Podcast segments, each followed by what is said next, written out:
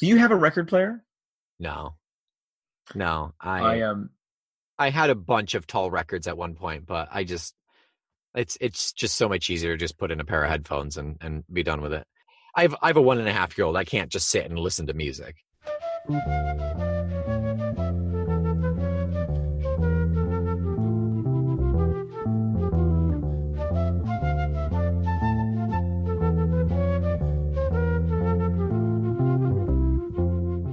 Hello out there.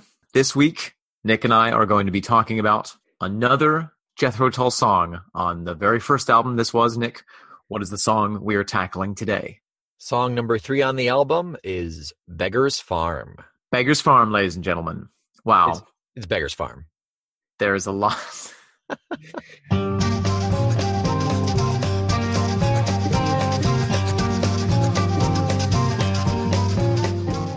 this song has so much going on in it. Yeah, yeah. There is some some tasty funk. There's a there's some English on there that Is that a sports term? English? put a little English on it. Yeah. I think it's traditionally a sports term, but it's it's just give it give it a little little extra, Yeah. extra little, little little Jimmy there. Yeah. A little spin. Yeah, it's this is the first one that feels to me very um it breaks from that like this is blues, this is jazz, Yep. this this is this is rock. This is the first song on the album that that for me feels distinctly like a Jethro Tull song. Bingo. And there are so many elements that are in this song that we can see in later albums. Um, you know, right from the very first riff, the opening riff with the rhythmic flute, um, it is, you know, he's using the techniques of the jazz flautists, but he's actually doing something a little bit different, which is which is using the flute to lay down um, a, a repeating riff, uh, like the guitar is doing Hmm. setting the scene for for the vocals. Yeah. This is song like we said, song number three. It's by the way, don't forget, I can play the flute. Sure. And it's and and damn, he's back in full force and it is solid and it's it is this like you said for the song in general, this flute feels more tull to me. Especially when we get into the um the the raptus, the flute raptus toward the end, the flute solo.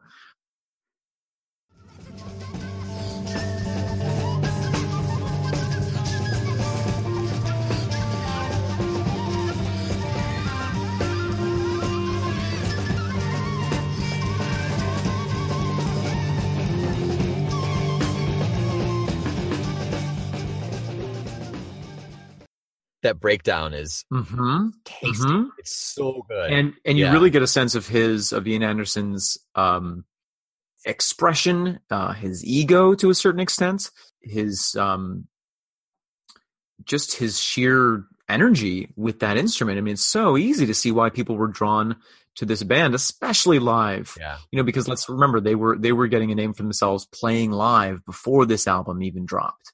Yeah. Yeah, it's um that that flute offers if nothing else uh a degree of mobility that that someone on guitar or bass would not have. Absolutely. So he was able to to bop around and jump and and allow that energy to carry him. Yeah, and I think you know part of what's so fascinating about it, what works so well f- for the sound, is that it's a lyric instrument that he's using percussively Mm, as well as lyrically and, and rhythmically, yeah. and so it it has a really astonishing effect on the listener, especially when you hear it for the first time. Yeah. The, the other thing that's happening in this song that I want to point out that's so fascinating is there's sort of a there's a little bit of a prefiguration of their um of of the later more complicated uh, mixed time signatures Hmm. that are that you hear in later albums where it switches between you know 2-4 and 3-4 a lot in those later albums. This they're not. They're staying in 4-4 um but there's still that that distinct rhythmic shift. They're kind of double timing it and then going back to the the common time. That common time, it's it, it's when it's when Cornick's bass really shines. Like that that flute pulls back and the the the kind of hectic guitar pulls back, and there's just Glenn Cornick in the back going boom boom boom boom boom Yeah. boom boom the absolutely. whole way through. Yeah, And it's absolutely. and it's it's nice though. It, it it carries it through. It's the backbone. It's doing what the bass is supposed to do. Um, and I like it. I think it it it makes it more cohesive. If we didn't have that, I think it would be a little more jarring to have those those switches. but as it is, it functions in a way to keep it, it's it's almost like it keeps drawing you further into to the song, and it it mesmerizes you. Yeah. Yeah, it's it's um it's that that that spiral that spinning spiral that you just kind of like slowly sink into. Right. It's not a it's not a gentle descent, but it feels good. Yeah, totally. Totally. Um you know, and then content wise, it's interesting because Beggar's Farm feels a little bit like a continuation of Someday the Sun Won't Shine for You emotionally. Yeah. It's so fascinating, you know, like rock, I feel like rock in general and popular music in general um uh sort of you know, there are obviously repeated themes and and this is something that you I feel like you don't hear that often in in popular music, and I think that that that's part of the reason that that I got into Tull in the first place was because they were expressing thoughts and feelings that you didn't hear expressed a lot. You know, this song is not the typical like "Ooh baby, you're so hot," like I'm gonna woo you with my sick rock music, and it's also not it's also not that like oh please come back to me because you know whatever and i'm so sad it's really a distinct feeling and it's not necessarily a pleasant one Right. Yeah. but it's honest it's honest Oh, absolutely. Yeah, it's another relationship song. Um, but again, it's it's singing what he knows. He's 21. And I actually read that Beggar's Farm is a metaphor for being in the gutter, Mm. which it is in itself a metaphor, if not if not him physically saying he will see this person in the gutter. yeah So is this is this song a cautionary tale? ooh you mean like a like a like a threat No, no, not a threat, but a, a warning. oh interesting interesting you know so is he is he speaking to the listener or is he speaking to to an individual I feel I feel like it's an in- individual person. right Um, but he's I mean he's saying you you don't fool me. I know what you feel. Don't ignore what I say, or you'll you're gonna find your way down on Beggar's Farm, or you're gonna find your way in the gutter.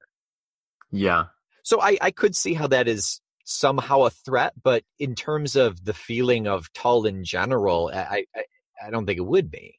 yeah yeah But that being said, the the the first two the next two lines in the second stanza are I pay my money for no returns. I think I need you. It's interesting. Yeah, I I I get the sense of an inevitability about it in terms of whatever this relationship is. It's destined to to crash and burn. We see that, we know that it's going to happen, but let's make the best of it. Let's let's go through the motions to prevent it from being that way even though it's an, an inevitability. Right. I don't I don't know, maybe that's too much. No, I I think I think you're on it. You know, something that you and I have talked a lot about is um the sheer just intelligence of Ian Anderson. Um, especially as opposed to, you know, like a lot of other rock musicians, both in his both in his lyrics and just in his yes, just the ideas that he expresses are tend to be more complex and more nuanced than I think a lot of rock music Mhm. generally is. Yeah. Um, and you know, one thing that I think happens with people who are highly intelligent is that they see stuff coming, Yeah, fair enough. That's valid, yeah. aren't necessarily able to do anything about it. You see the two pieces that are going to interact and you know how they're going to interact. Right. You know the vinegar and the baking soda is going to blow up Right. and you see them going toward one another, but you don't know when it's going to happen. Right. And there's nothing you can do about it. And there's nothing you can do about it. It's science. It's science. Beggar's Farm.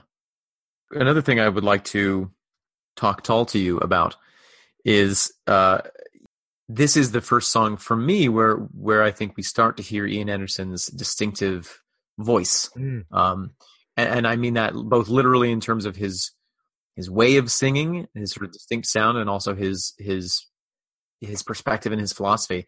But at the same time, I feel like there's you still hear a little timidity about it in his singing. And you know, we know that Ian Anderson didn't really consider himself a singer. Right. I think the story was was that they they got the band together and then sort of looked around at each other and said, "Oh well, but who's going to sing?" And Right. he was the least bad singer amongst them. yeah. so he was sort of like, "Well, I'll do it." But yeah, you know, I, I hear a note of of hesitancy in his voice and and almost you know maybe a a sense of putting on uh, a certain sound but under but right underneath it is his distinctiveness that we're used to in the later albums Right. Yeah. Just like the rest of the band, just like the whole the sound entirely evolves. Um his his voice and his sound evolves drastically over the years. oh yeah And I think that is in part because he started when he was 21 and he's now 71. Um but yeah, yeah, think about that for a second. Um but also just in general, just the content of the lyrics, the feel of the song, what he experienced last year, you know, the year prior to that. And it just it it it compounds, it builds and it builds and it builds.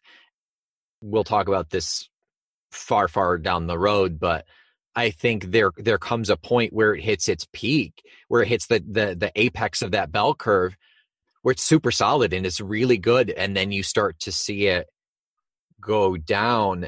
And I think that's probably um right around the same time that he starts straining in his concerts in the live yeah um, which we saw at probably only one concert with him where it wasn't painful to see him sing. right right Um, and every other one, it was he was clearly like you. I, we would see him physically stand on his tiptoes to try to hit those high notes.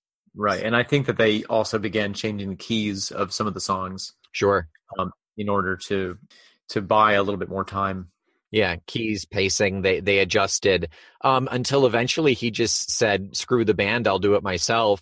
Um, and the last technical live Tull album was 2017 when he played alone with a string quartet. wow Um, and the first two songs, it's just it's just musical and it's beautiful and it's amazing. It's a string quartet and his flute. yeah And then on the third song, he starts to sing, and it's like, oh, oh, Ian, why? sure Why'd you have to? But he had to. Right. And it's it's it's interesting because he he plays a lot of these really early stuff. yeah It's gorgeous. It's really beautiful, and we'll get to that in nine years. But um, actually, math wise, I don't know.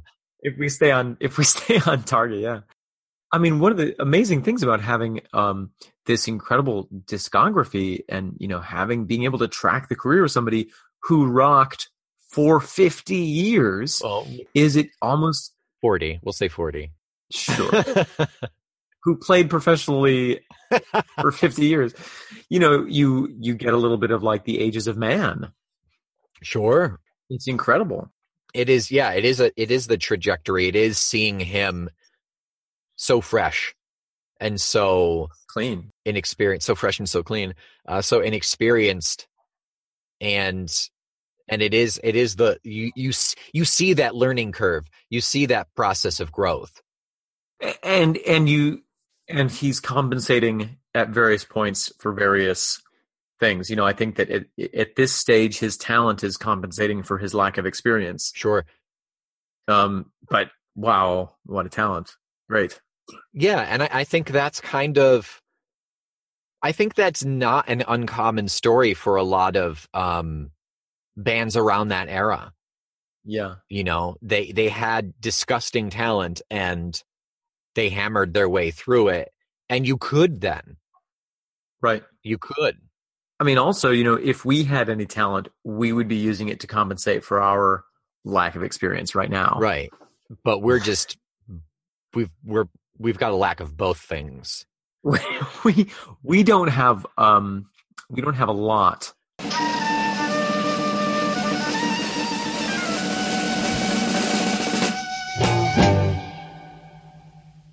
Beggar's Farm. Beggar's Farm. We are living down in Beggar's Farm. And we are Feckless Momes. We are Feckless Momes, and this is Talk Tull to Me.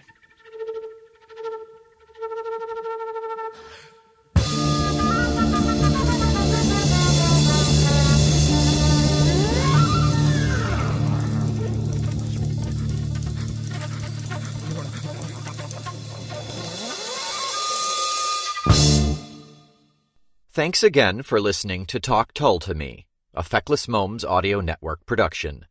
Your hosts are Omen Sade and Nick McGill, produced by Nick McGill.